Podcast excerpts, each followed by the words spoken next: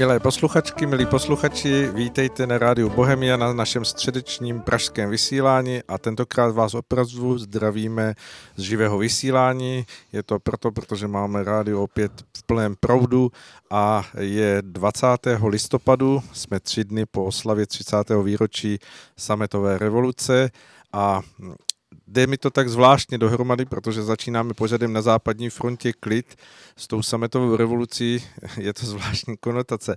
Sedí proti mě Marian Kechliba, kterého vítám. Dobrý večer. Pěkný večer, Mariane. Eh, jak vy jste oslavil 30. výročí já jsem ležel a jsem byl nachlazený. Pořádně ještě teď s tím trochu bojuju, takže bude víc písniček než obvykle, aby si mohli na hlasivky eh, odpočinout. Z hodou okolností, když mě bylo 11, když byl ten listopad, tak jsem pro změnu měl angínu. To je prostě takové období. No. Takže prostě jakékoliv výročí promarodíte. Ať to nebyli... dopadlo, jak to dopadlo, jak mám dobrou výmluvu. No. Eh, bylo teď velkou módou, aby všichni vzpomínali, když si vy vzpomenete teda, když přeskočíme tu vaši angínu, jak jste vůbec svýma očima vnímal to dění? Vy jste byl v Ostravě v tu dobu? V Ostravě, ano tehdy, tehdy byla docela obava, že to zarodousí nějakým způsobem lidové milice. Teď jsem se dočetl tady v posledních, eh, v jednom z posledních vydání i dnes, že údajně Gorbačov teda zabránil takovému vývoji už svojí výhruškou, že, v, že, že by v takovém případě ty sovětské vojska, která jsou přítomná tady, takže by byla přítomná tady, že by teda zasáhla proti tomu střednímu výboru. Ale mluvilo se tam hodně o té mobilizaci milicí.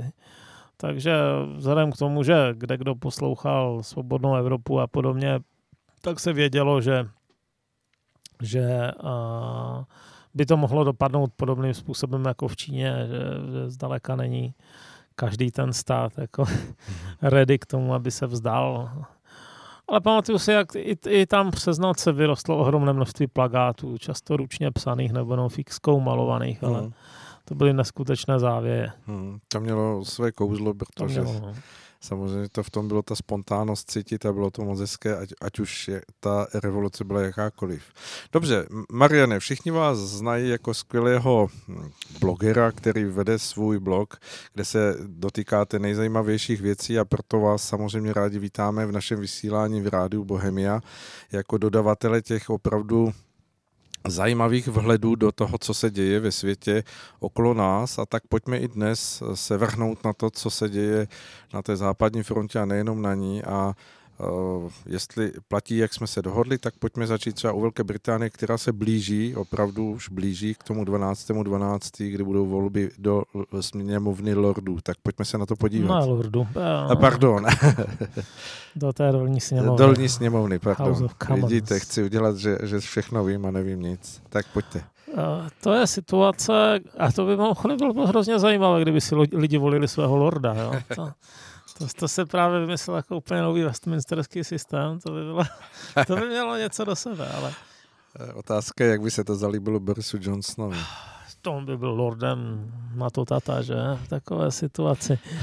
No, um, hlavní důvod, proč se konají volby, je ten, aby se nějakým způsobem pohla ta neskutečná situace kolem Brexitu, protože je zjevné, že nelze úplně do nekonečna odkládat i když vtipy říkají opak, vydám takové ty kreslené vtipy typu píše se rok 3000 a, a premiér Velké Británie přichází na svoji každoroční pouť prodloužení te, termínu Brexitu, i když už si nikdo nepamatuje, co to znamená. Ale ne, ne, ne, reálně se to nedá dotáhnout do nekonečná a přece jenom toho, toho no dealu se bojí všichni. No ale základní problém, kterému čelil, čelil ministerský předseda, byl kterýkoliv byl, že neměl podporu v parlamentu. Ano. Takže na tom skončila Theresa May, která pořád chodila s tou, svojí refo- s tou svojí mm, návrhem dohody do parlamentu a tam ji tam tu pořád vyhazovali. A nakonec asi po páté už to nebylo možné dál ustát, přinutili k rezignaci a mm, nastoupil ten Boris Johnson, který je trochu proaktivnější, ale samozřejmě čelil tomu, že měl dvě hlavní hrozby. První hrozba byla vlastní poslanci. Eh, ta konzervativní strana je přece jenom velká strana. Ona je ta nejstarší strana v Evropě fungující, v podstatě začala nabývat své, své podoby už někdy koncem 17. století.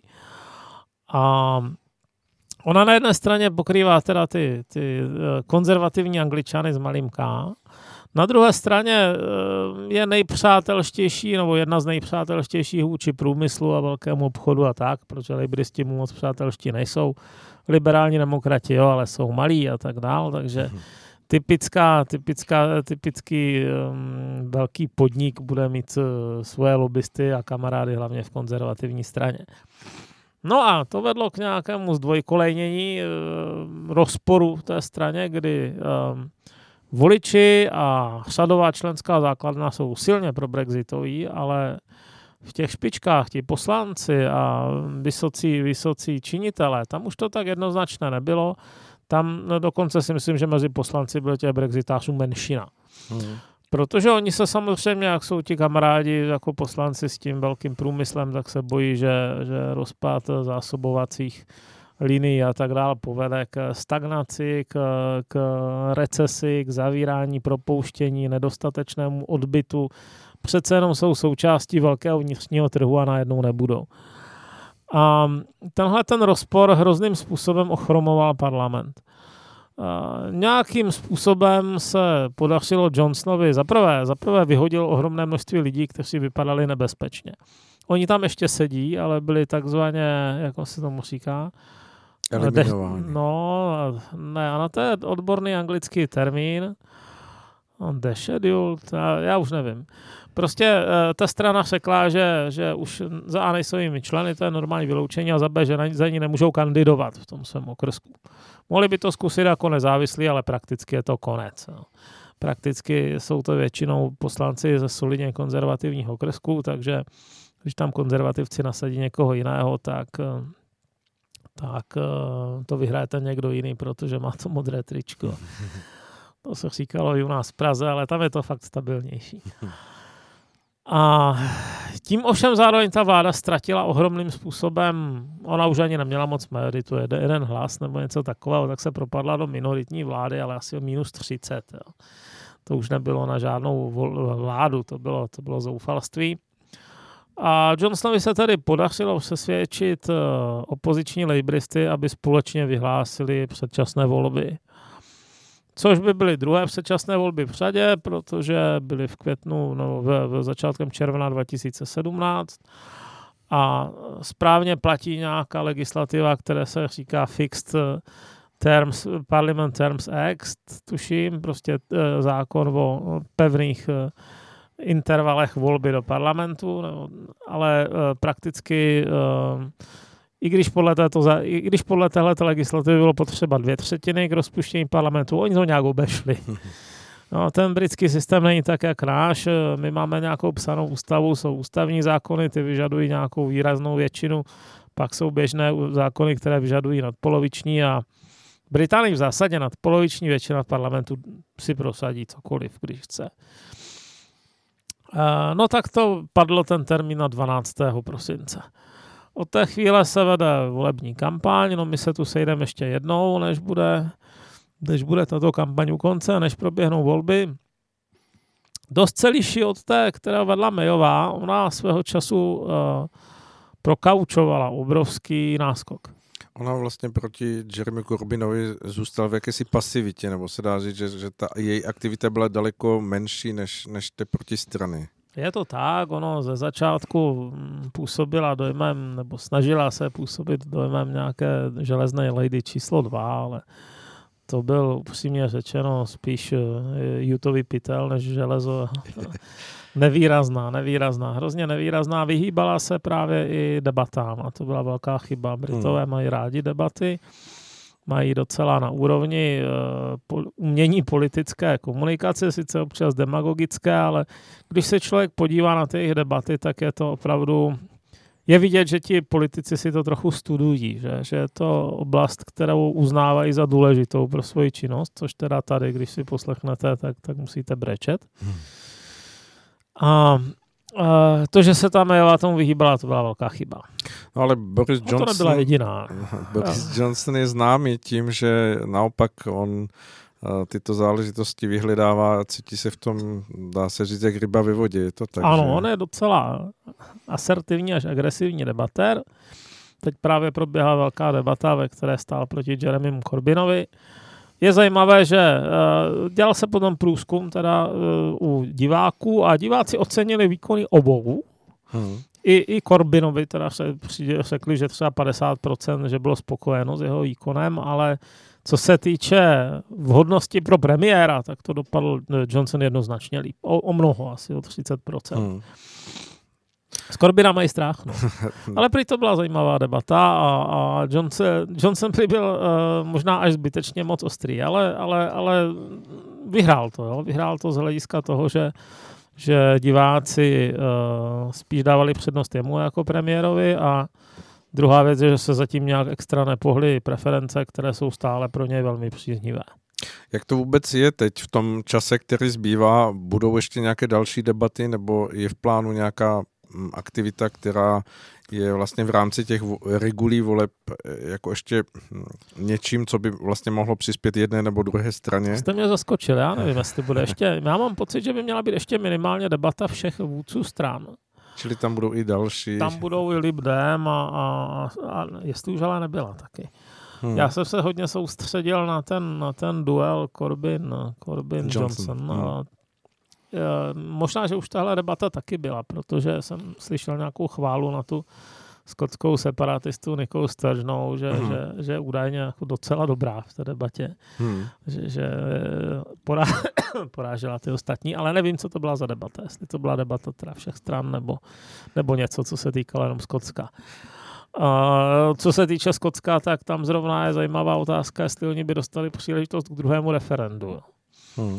Uh, Johnson v celku jasně řekl, že ne, že pokud bude uh, on premiérem, tak za A se nebude konat ani žádné další referendum o Brexitu, ani o nějakém potvrzení nebo schválení dohody.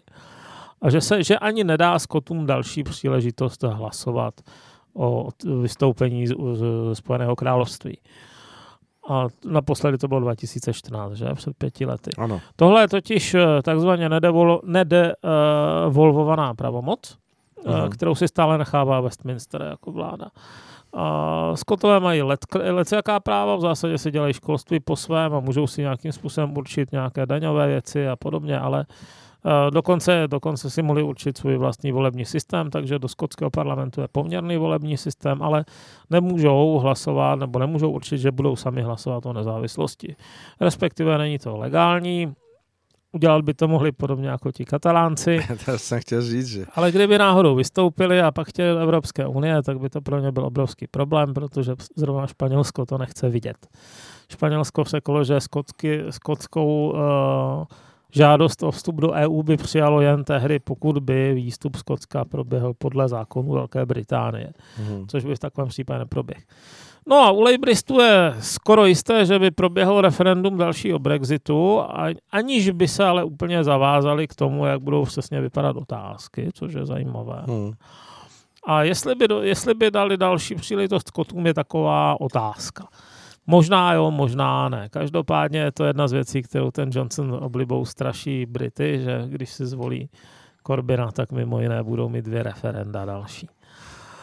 A já myslím, že ta společnost už ani se netěší na další referenda, že už bych se jim radši možná vyhnula, protože hmm. tohle to jedno způsobilo hrozné problémy. Ale oni se, pardon, já opravdu nejsem úplně teď na, na moc mluvení. Za chvilku dáme písničku, no, abyste se já jsem chtěl říct ještě jednu věc. Uh, tentokrát se opravdu echt liší uh, ekonomické programy. Johnson je jednoznačně konzervativec stavějící na volném trhu. A Corbyn, který tam přišel už před pár lety, to je, ten je hodně doleva. Ano, no. E, mimo jiné bych chtěli znárodnit, znárodnit ohromné množství věcí. E, v Británii jsou privatizované vlaky, vodárny, a letecký provoz a plyn a, a rozvodná elektrická síť. Oni by tohle všechno znárodnili a co mě teda pobavilo, oni by znárodnili, oni by chtěli zavést národní připojení k internetu zdarma. Gigabitový internet do každého domu zdarma, optický. Jo, sice by jakoby nezakázali činnost komerčních eh, providerů, ale jak ti by konkurovali gigabitovému internetu zdarma. Nevím, jak by se to realizovalo, vzhledem k tomu, že 90% eh, obyvatelstva pokryjete snadno o těch zbylých deset, co žijou někde ve vzdálených horských hmm. kopcích celé hodiny, jak tam budete chtít teda táhnout, táhnout optický kabel, to nevím. Jak. Ale, ale je to takový zajímavý návrh. A dneska jsem taky zaznamenal, že by vyhodili z londýnské burzy firmy, které nejsou dostatečně zelené. No, takže, takže tentokrát mají teda Britové na volbu mezi opravdu velice výrazně odlišnými pozicemi. A zdá se, že teda Corbyn si tím svým radikalismem moc nepomohl. Ještě než eh, si pustíme písničku, Mariane, eh, tady v Čechách, eh, asi je to i v dalších zemích, bývá zvykem, že se neustále objevují nové a nové hm, nějaké výsledky a statistiky, jak si ty strany stojí, průzkumy, které vlastně to dosvědčují. V té Británii je to podobně? Nebo? Jsou to dvě, tři denně, ano, ano. Je to, Brity hrozně zajímají preference. Momentálně jsou ti konzervativci docela výrazným náskokem vedou, tak i o 18%, říkají některé. Na... Jiná věc je, že on je to systém first past the post, čili vy máte nějaké okrsky, v těch okrescích eh, kandidují kandidáti za jednotlivé strany a kdo získá nejvíc, ten postupuje rovnou do parlamentu, žádné druhé kolo. Že bere všechno, jakoby. Ano, což znamená, že uh, samotné procento preferencí je jedna věc, ale jak to skutečně dopadne na počet křesel, to záleží na tom, jak to dopadne v těch jednotlivých okrescích. To zase hmm. toho procenta zase tak jednoznačné vidět není. Jo. Čili, čili mm, ono většinou se říká, že jsou nějaké safe seats, uh, které v zásadě ta strana vyhrává třeba 50 nebo 100 let. Přece jenom je to stabilní země. A, nebo, a potom jsou takzvané marginal seats, kde je to nejisté. A těch marginal seats není moc, těch je to třeba čtvrtina v tom parlamentu, možná pětina. A na těch se rozhodne, kdo to teda vyhraje a kdo to nevyhraje. Dobře, tak budeme se dívat na tu tahanici o tady ta místa a teď si dáme skladbu. Ať mi dál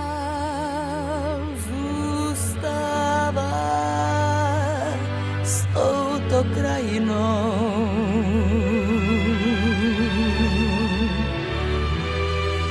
Zloba, závist, zášť, strach a svár, ty ať pominou, ať už pominou.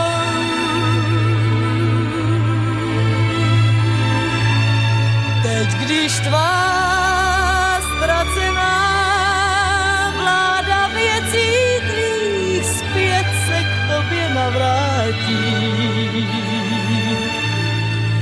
Lidé navrátí.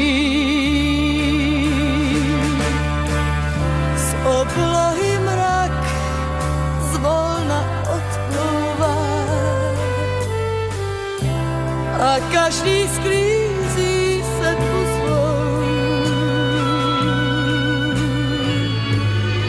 modlitba má, ta ať promlouvá srdcím, která zloby čas nespálil, jak květy mráz, jak mráz.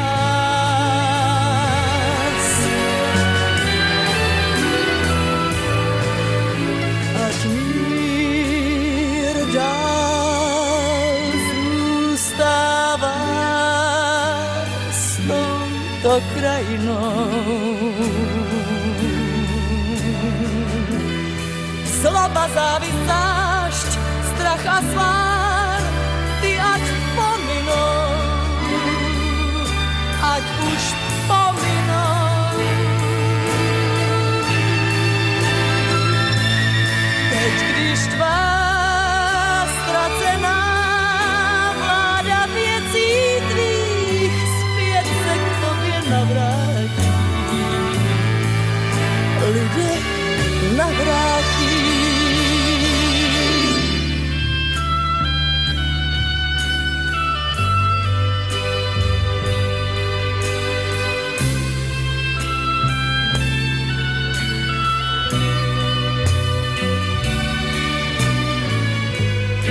modlitba má, ať promlouvá srdcím, která zloby čas nespálil, jak květy mráz, jak mráz.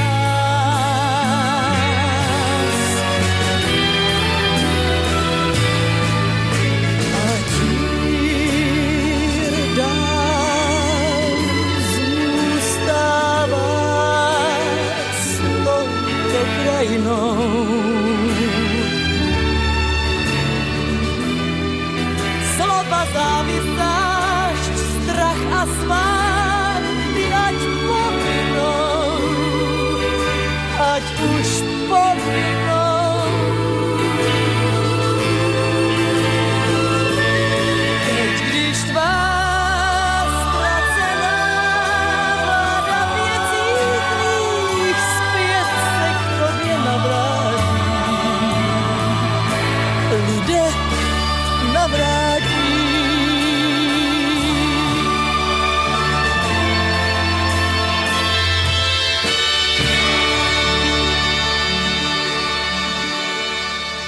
Dozně, dozněla nám skladba, která teď v posledních dnech asi zaznívala na mnoha médiích, tak doufám, že už nebyli posluchači přesyceni, věřím, že je to skladba, která se dá opravdu vyslechnout mnohokrát.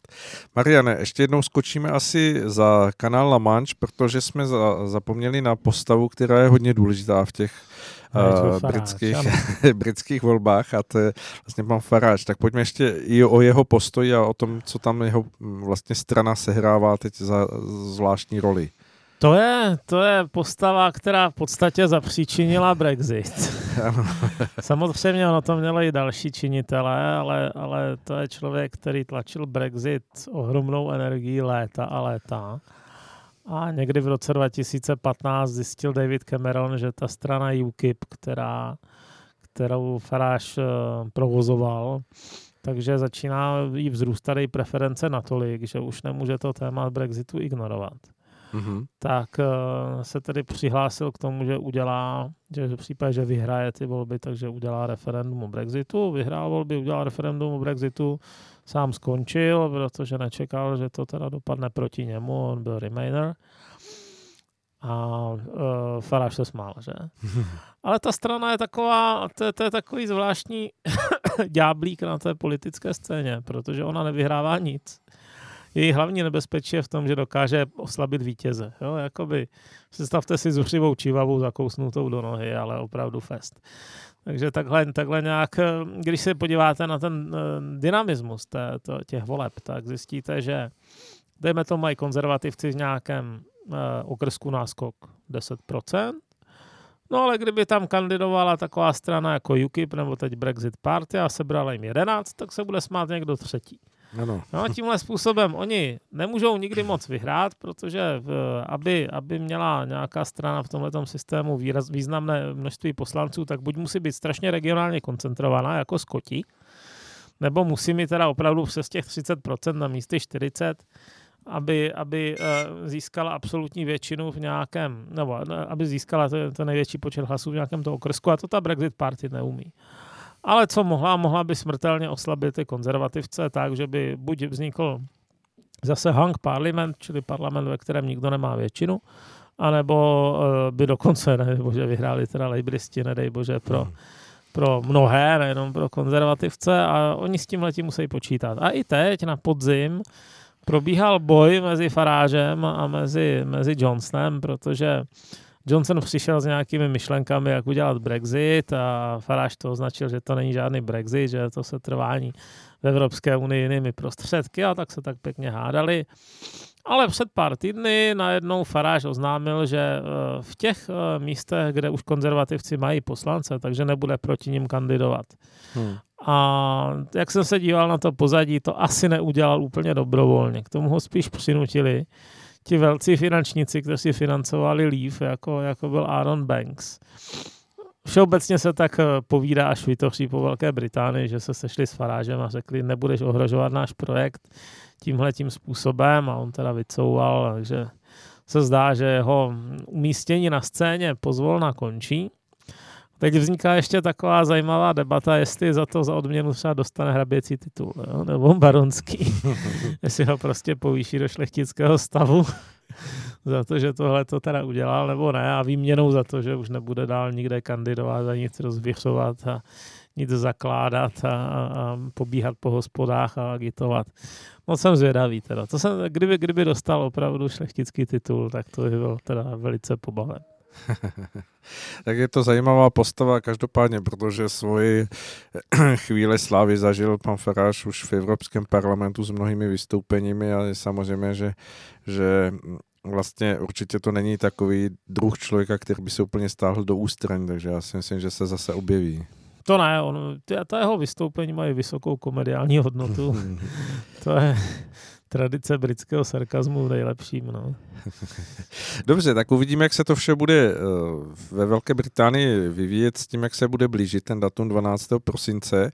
A pojďme teď se vrátit zpátky do té staré eh, kontinentální Evropy a hm, asi skočíme jen hned kousek za eh, La Manche hmm. do Francie a tam zazněla zajímavá slova z úst francouzského prezidenta Macrona, který se vyjádřil o tom, že NATO, organizace, která vlastně si eh, teď brzy bude slavit 70. výročí své existence, Aha. se nachází ve zvláštním stavu, který on nazval mozkovou smrtí nebo jakousi Eh, jakýmsi polostupněm zmrtvel, zmrtvolnění této organizace. Jak to myslel a co zatím můžeme pozorovat, nebo jak to číst, ta slova? Já si myslím, že Macron nezná medicínskou terminologii, protože mozková smrt je přesně ten konečný stav, který už je nezvratitelný, čili kdyby to takhle myslel, tak bych řekl, že na to je mrtvé a že se s tím nedá nic dělat.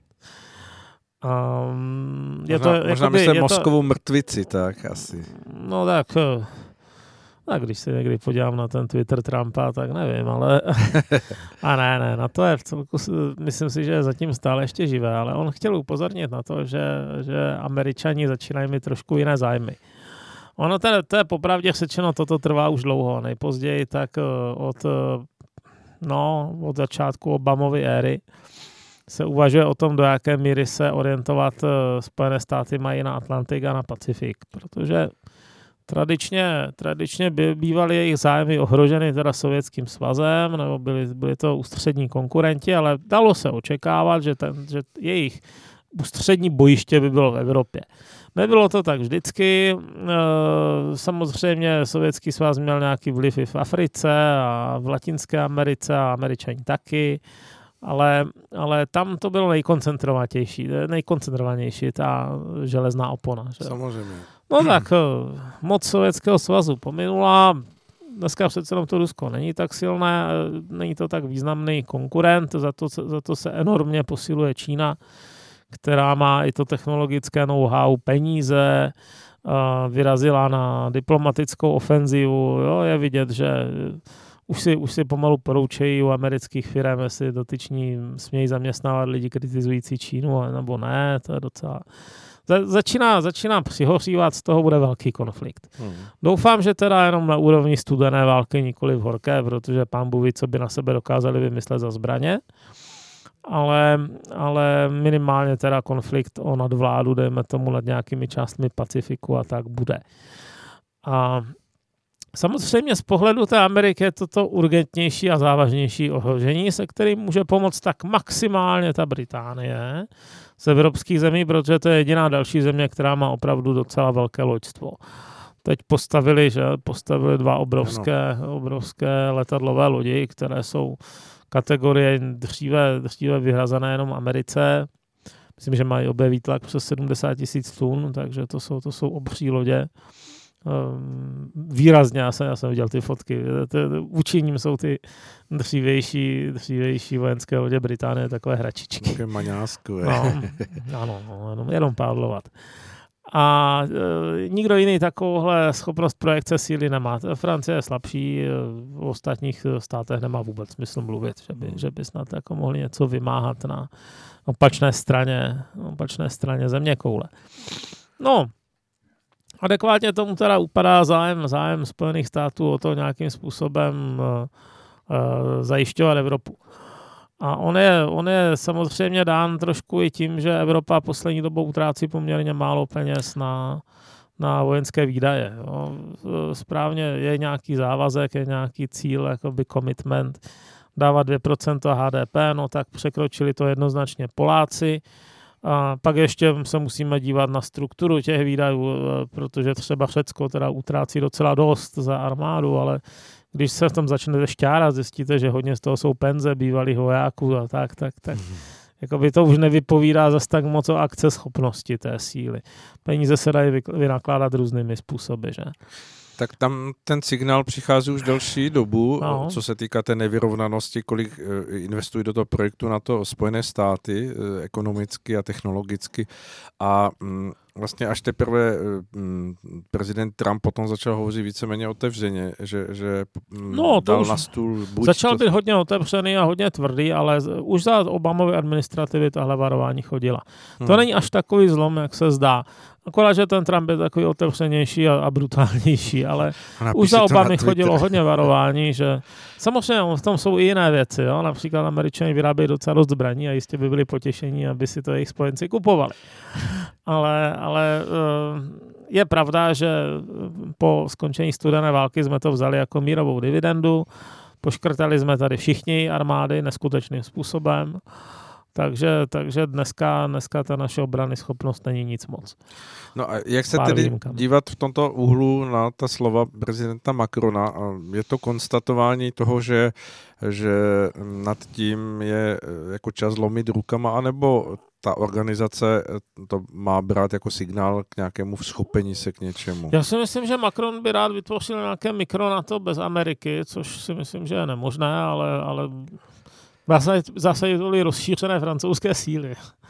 Je docela dobré sledovat občas eh, obsah, obsah těch jeho projevů, protože uh, on deklaroval různé imperiální cíle pro EU, do jejich uh, sféry vlivu by měl spadat až Vladivostok a kde si, co si.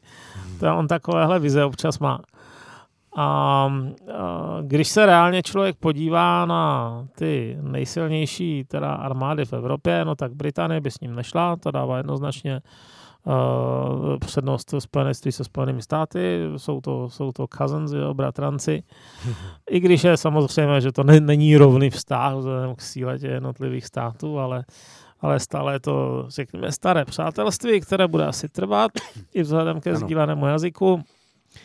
Um, No a na tom kontinentě, no tak, Francie je nejsilnější. Tam má jediná uh, z těch velkých zemí uh, skutečnou praxi v tom, jak se nasadit někde v Gabunu nebo v Mali. Takže, takže jí neschází i takové know-how, které se nedá úplně nacvičit, které musíte vyzkoušet na té poušti. My jsme tady nedávno hovořili o stavu německé armády, hmm. kde jsme vlastně zmiňovali tu jakousi tristnost toho nedostatku peněz, když z kulomety byly na, špatný, no. nahrazované smetáky a podobně. tak no. co by z toho zbylo vůbec za, za spolek? Nevyvodilo by tomu nakonec Turecko, takovému spolku? No, kdo ví. Já myslím, že Turecko nechce být na to. Já když se podívám na jednání, jednání Erdogana, jemu by nevíc vyhovovalo, aby tak nějak lavíroval mezi Ruskem a, a, a Amerikou. Eh, tady se šmajchluje s jedním, tady s druhým. Eh, dobře ví, že kdyby, eh, kdyby chtěl, dejme tomu podporu na to v té severní Syrii, takže ji nedostane. To, to si neumím představit stát, který by na to kývnul v hmm. takové situaci a tak si buduje takovou roli, jak to říci, primadony, která přebíhá. Ona, jeho hlavním uh, SM je v tomhle případě ta základna Inčerlik, která uh, byla vybudována pro operace na Blízkém východě obrovská. Tam, je, tam snad jeden čas byla čtvrtina všech jaderných zbraní na to, nebo něco hmm. takového. Hmm. To samozřejmě nemůžou ti američani jen tak opustit. Na druhou stranu uh, se čím dál víc asi obávají toho, že by v realitě nemohli použít.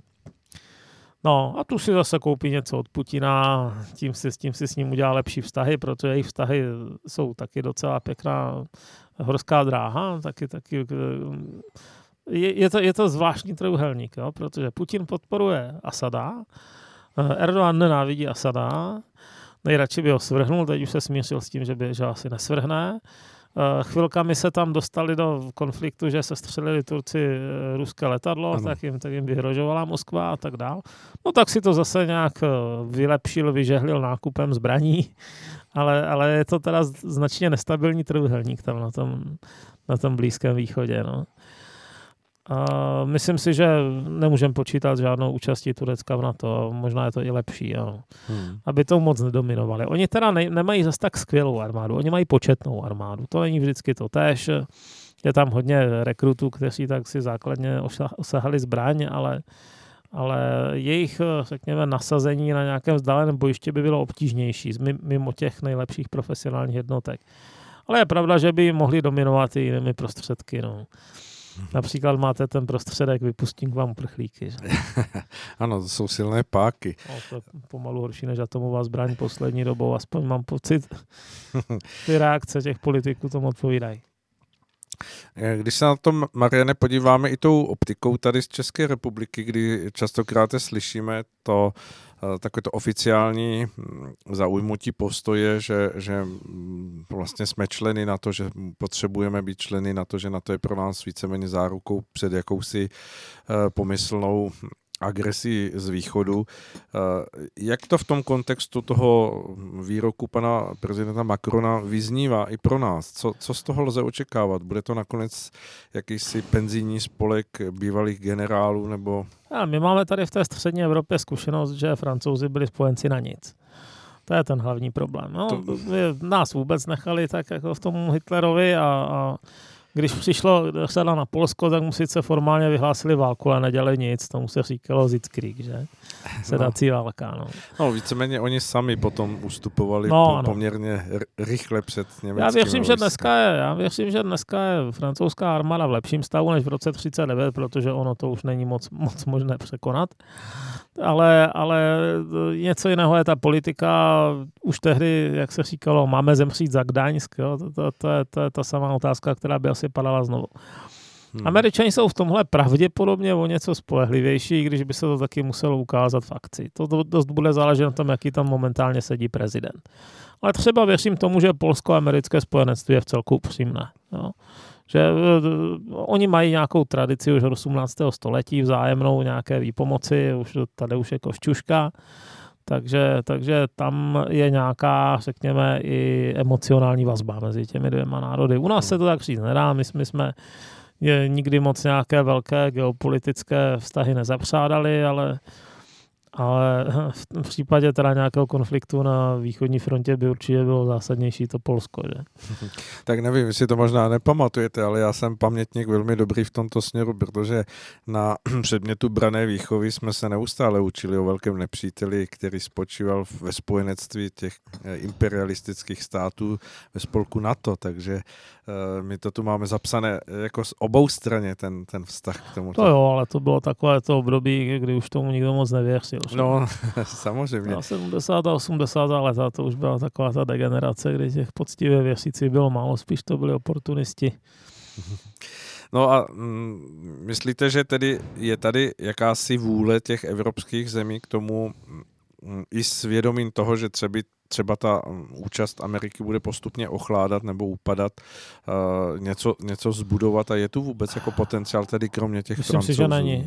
To se stačí podívat na to, jak obtížně se posiluje Frontex. To je vůči, vůči tomu udělat novou alianci je posílení jednotek Frontexu, který už nějak existuje, aspoň, jo? takže má nějakou organizační strukturu, zavedená pravidla a podobně. Jenom to povýšit na těch pár, pár desítek tisíc lidí navíc, aby dostal. I to je, zdá se, nemožný úkol. No, rozplánovali si to na 10 let, no tak tímhle tempem by teda výstavba aliance trvala tak 300, v jednom ze svých posledních vystoupení ruský prezident Putin zmiňoval o tom, že on sám má obavu o tom, že eh, v blízké době se může stát, že budou východní evropské země odpadat od projektu Evropské unie a a tím pádem možná myslet i na to, jak, jak myslíte, že čte tento vývoj třeba Rusko a mm, Putin vůbec jako, jako jako... On to formuloval jako obavu? Ano, on to formuloval v tom rozhovoru jako obavu. Fakt. Ne, já si teda myslím, že, že eh, tím, že tím, že se přepoluje u tyhle středoevropské země z pozice příjemců do pozice eh, plátců v evropských rozpočtech, tak nepochybně nastane nějaká realignace té politiky, ale myslím si, že se projeví spíš zvýšeným sebevědomím. Jo, jako Polsko je dost sebevědomé už teď. Když bude ještě doplácet do těch rozpočtů, tak, tak eh, se sakra postará, aby jeho hlas byl slyšet myslím si, že není úplně ve jejich zájmu trhat ty, trhat ty uh, obchodní vztahy, protože v současné době máte docela slušnou, no už, už je několik let docela slušného růstu ve střední Evropě ekonomického, když se podíváme 4% na 5%. My jsme ještě ti slabší, my máme asi 2,3, ale všeobecně růst ve střední a východní Evropě je o dost lepší než v západní. A to nebude chtít nikdo obětovat. Hmm. To, to by se muselo nějakým zásadním způsobem nastat nějaká, nějaká strašlivá krize. Což může nastat a nemusí. Ale co teda bude obtížnější, bude obtížnější eh, těm eh, státům nějakým způsobem takzvaně sáhnout na peníze. No. I teď, když pozorujete, tak, eh, že jsou takové ty pěkné výhrušky a kdo nebude splňovat nějaké, nějaké hodnoty EU, takže mu poškrtáme dotace. Sice to nemá právní základ, ale přece jenom je to pro určitý typ těch ekonomických hráčů tam významná hrozba, že? Tady máme jednoho přímo předsedou. A samozřejmě tam polští zemědělci a tak jsou taky docela velcí příjemci. Sice, sice tam, myslím, není žádný agrofert jako velký, ale za to je tam x set tisíc malých. Ale pokud ta dynamika bude taková, že, že bude ta země platit víc, než kolik bude dostávat, tak, ta, tak samozřejmě tenhle ten efekt dost oslábne. Hmm.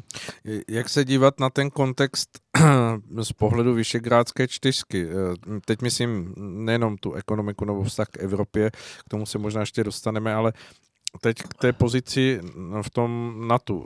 Může to být něco, co stmelí Vyšegrádskou čtyřku, anebo naopak právě díky Polsku, které je hodně spojené s tou americkou hm, vojenskou politikou, to může rozdělovat? Vyšegrádská čtyřka funguje přesně v těch okamžici, kdy má nějaký bezprostřední intenzivní společný zájem. Například odvrátit kvóty. Bez toho je to v zásadě schůzka s dobrou večeří, jo, když se sejdou ti čtyři. Uh, jediná situace, kdy, kdy máme jako očividně nějaký, nějaké společné, společný drive a společný zájem, tak je přesně tahle ta.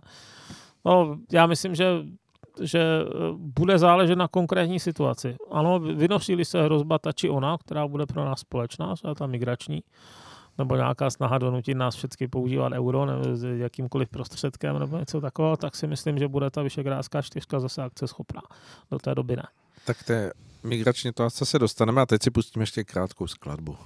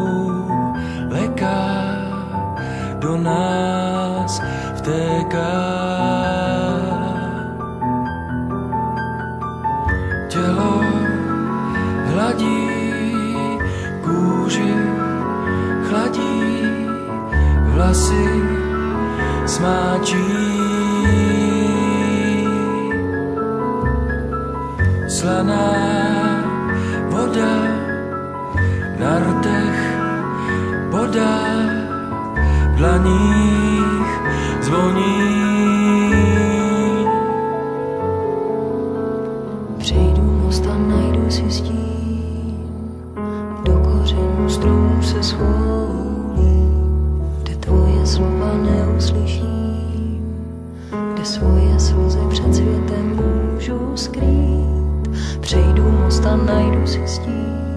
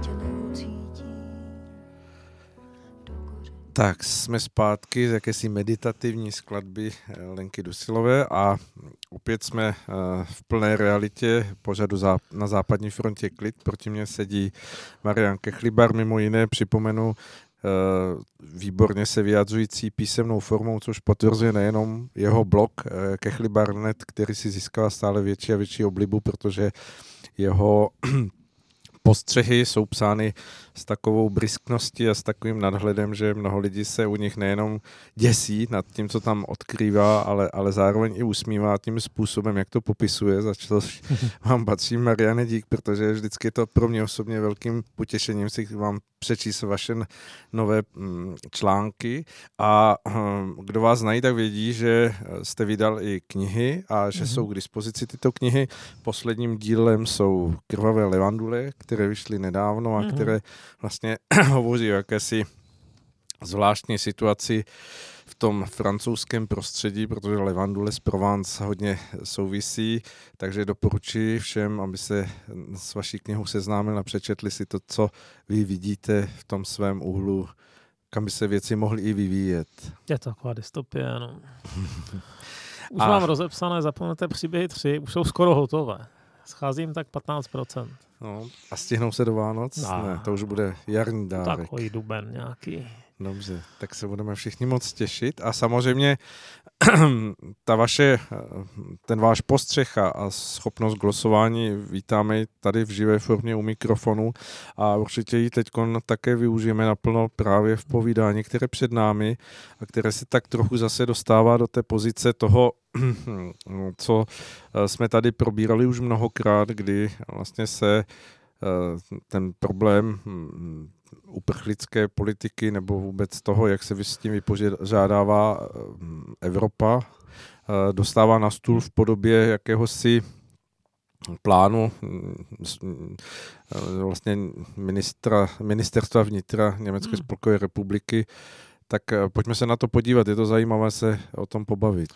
Je to tak, no. Ukázalo se, že, že na ministerstvu vnitra nelenili, že si připravili plán, který by měl nahradit nového asilového systému v Evropě, který by měl nahradit eh, stávající dublinské dohody. A je zajímavé, že o tom teda, pokud vím, nikdo nevěděl, nebo nevím o tom, že by byly nějaké jiné státy pozvány ke konzultacím, prostě to vylezlo z německého federálního ministerstva vnitra. A, a podle těch jejich představ by to mělo být zase, mělo by to být teda směsice cukru a byčů. Ale tak ty byče, ty, ty si myslím, že bychom i akceptovali. A ty spočívají hlavně v tom, že by měla být konečně nějaká kontrola, kdo překračuje ty hranice v tom smyslu, že eh, všichni by byli nějakým způsobem předběžně vyhodnoceni a v případě, že by hrozilo riziko, že se tomu nechtějí podrobit, takže by byli i omezeni na svobodě. Mimochodem v současné době si myslím, že můžete za běžných situací zadržet toho migranta nejdýl 6 měsíců hmm. jo, což je docela málo. To je, to je, pak, pak vám pobíhá teda nevíte kde a podobně, no tak nevím, jestli by se to přímo vztahovalo, jako že by byla delší ta doba, ale podle jedné věci soudím, že jo, protože je tam fikce, nebo je tam tvrzení, že kdo by neprošel tím předběžným asilovým mechanismem, takže by se vůbec nepovažoval za vstoupivšího na území EU. Jo. Hmm ty hraniční eh, prostory mají zvláštní právní režimy a dost často tam neplatí ty běžné zákony o nějakých eh, občanských právech či, či lidských právech a podobně. Jo. Je to například vás tam můžou prohledat bez důvodu. No, eh, pak tedy je nějaká snaha, snaha o účinnější vracení těch lidí, ale to, co je třetí a to, co se nebude líbit nám ani spoustě jiných, je právě uh, třetí bod by měl být přerozdělování těch lidí po Evropě. A to tak uh, důsledné, že by neměli mít nárok ani požádat o azyl, respektive můžou podat uh, ani požádat o azyl, ani o nějaké sociální dávky v žírem státě. Aby tímhle způsobem se zabránilo tomu, že někoho přesunou do Bulharska a on je za týden ve Švédsku. Že?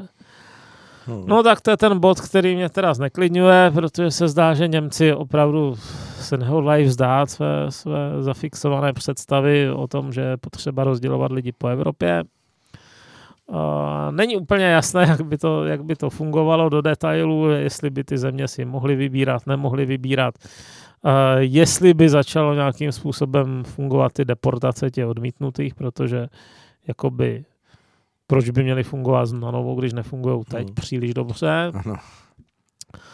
No určitě to vzbudí velký odpor, ale, ale nejsem teda, nejsem z tohoto moc nadšen, protože už to chvíli vypadalo, že ty kvóty někdo pohřbil a uh, vytrvalý odpor a zdá, zdá se, že máme zase co řešit. Uh-huh. Na druhou stranu, já si třeba myslím, že některé ty kusy toho plánu, jako ta detence na těch hranicích, zase neprolezou přes ty německé zelené a spol, kteří jsou takový výtači, že, že neustále vymýšlejí, jaká další práva těm lidem zajistit a a že to by asi bylo nepřijatelné z té druhé strany, takže je možné, že ten, že ten plán je mrtev už teď, ale, hmm. ale každopádně oni teda si slibují, že ho prosadí během roku, tak uvidíme. Rozhodně žádoucí působit trošku na naše volené zástupce, aby proti tomu bojovali. K tomu se určitě dostaneme, protože vy to v tom svém hm, článku zmiňujete a mě u toho zaujaly dvě věci. Za prvé to, že by mělo opravdu vzniknout nějaké tak to jako nepropustné a hm, poměrně jako striktní eh, nárazové pásmo. To asi víme, že je nereálné, Tak, že? To, to je otázka právě, jestli vůbec něco takového možné a jak by s tím souhlasili ty země, u kterých by to mělo vznikat. Třeba Řecko a další. včera poslal mě jeden čtenář odkaz na zprávu Evropského auditora, který vyhodnocoval teda uh, azylová řízení a návraty v Evropě a já jsem byl překvapen, jak moc je tam neefektivit. To je jedna věc je, že si někdo vymyslí takový krásný plán a druhá věc je, do jaké míry to ti Italové či Řekové dokážou nějak realizovat hmm. vůbec. Co už se jakž tak údajně si je sbírat teda ty otisky prstů, čímž se odhalily nějaké duplicity a podobně. I když teď zrovna údajně prý, eh, nebo tvrdí se, že snad bývalý irácký ministr eh, zdravotnictví se ulil do, do Švédska pod jinou identitou a kde si co si. Dobře, ale už se, už se aspoň sbírají ve směs. Co ale třeba stále ještě neumějí ani Řekové, ani Italové, je, že mají nějaký asilový systém, ten asilový systém, jdeme tomu, odmítne toho člověka. Teď v Itálii může dojít až k třem odvoláním, jo, což je docela hmm. strašné.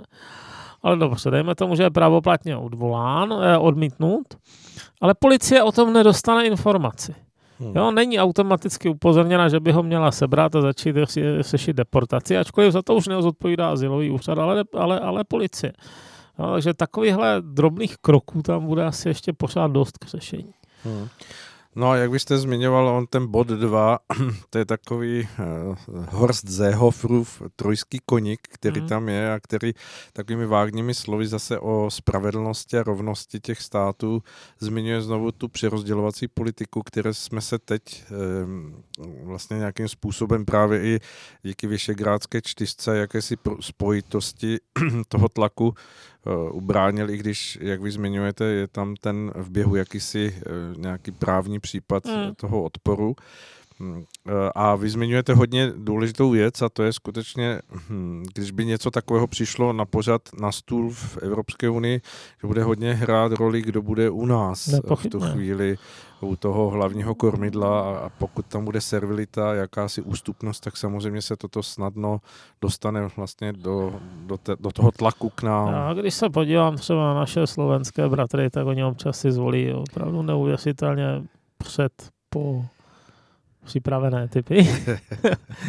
a nevím přesně proč, jako kdy tam ta politika lítá do extrému, na jedné straně nějací mafiozové, na druhé tihleti lidi, kteří nemají jakoby schopnost vůbec eh, uvědomit si eh, zájmy, dejme tomu, slovenského veřejnosti ohledně bezpečnosti a na ulicích a tak a, a jenom řeší jenom to, aby měli v tom Bruselu teda dobrou, dobrou vizitku za každou cenu a to, to člověk nemusí dělat. To nemusí dělat ani pěti milionový národ. Dodánu je taky pět milionů a jak jsou sebevědomí. Kolik si věci prosadili v tom Bruselu. No, to, je, to je prostě nějaká deformace politická. A ano, bojím se toho tady taky, no. Rozhodně jsou strany, které by se rády předklonily jenom proto, aby byly jiné. Hmm. Chyba. Mně se podařilo vyslechnout část projevů, které proběhly vlastně u příležitosti 17. listopadu v Národním muzeu, které, které uvádělo výstavu k tomuto výročí a kde vystoupili členové Vyšegrádské čtyřky, vlastně ti představitele na, na stupni premiéru a byl tam i Viktor Orbán a jedině od něho jsem zaslechl skutečně jakousi konzistentní rovinu toho, toho postoje, jakési vymezenosti a obrany v případě toho dodržení nějakých svébytných postojů v rámci Evropy. Ehm, dá se říct, že, že skutečně Viktor Orbán teď eh, bojuje do určité míry i za nás, že si to neuvědomujeme. Tak, on je to, on je to taky zvláštní člověk, dost se paktuje s Tureckem, nemilím-li se na diplomatické úrovni, ale eh, řekl, já bych mu řekl tohle. On dost přemýšlí nad budoucností. U něj je to zevné. Uh, on nevládne od uh, rok k roku a od voleb k volbám a má nějaký druh představy, jak by to Maďarsko mělo žít, dejme tomu za 10-15 hmm. let. Ano, ano. V jakém rámci. A to nám tady schází. Jo. Tady se, tady se vymýšlejí čím dál větší blbosti hrazené státním rozpočtem jenom proto, aby se pár procent voličů uspokojilo a nikdo ne, nevidí ani na tři roky dopředu, na tož na 10, 20.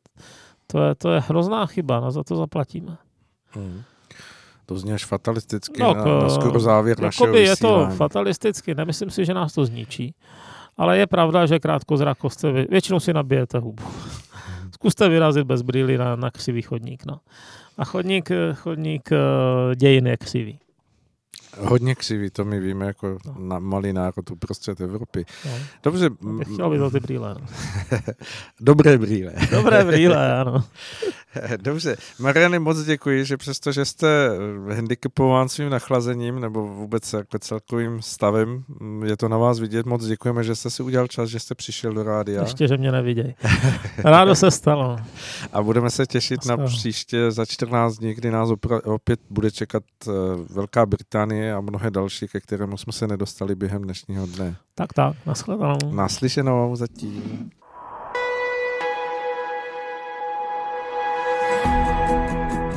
Když ve mně nálada sílí, že všeho mám už vážně dost, městu se vytratím. Rebráky k prasknutí šílí, na mě jízda bez cíle platí. Když se vše kolem vleče, Pomalým tempem se šlápnu plyn zdvižené. Palce vítám, možná, že zastavím. Dávám s Bohem městu ve známém gestu,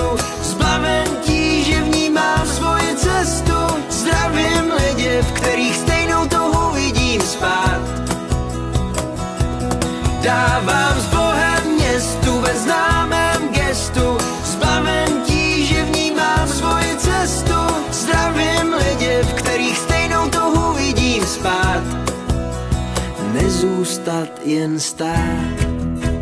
Horizont záhy se vzdává. Hudba prostor nabíjí, k tempu mě pobízí. Panelák naposled mává betonový oceán mizí. Když se vše kolem vleče, pomalým tempem se šlápnu plyn zdvižené. Palce vítám, možná, že zastavím. Dávám s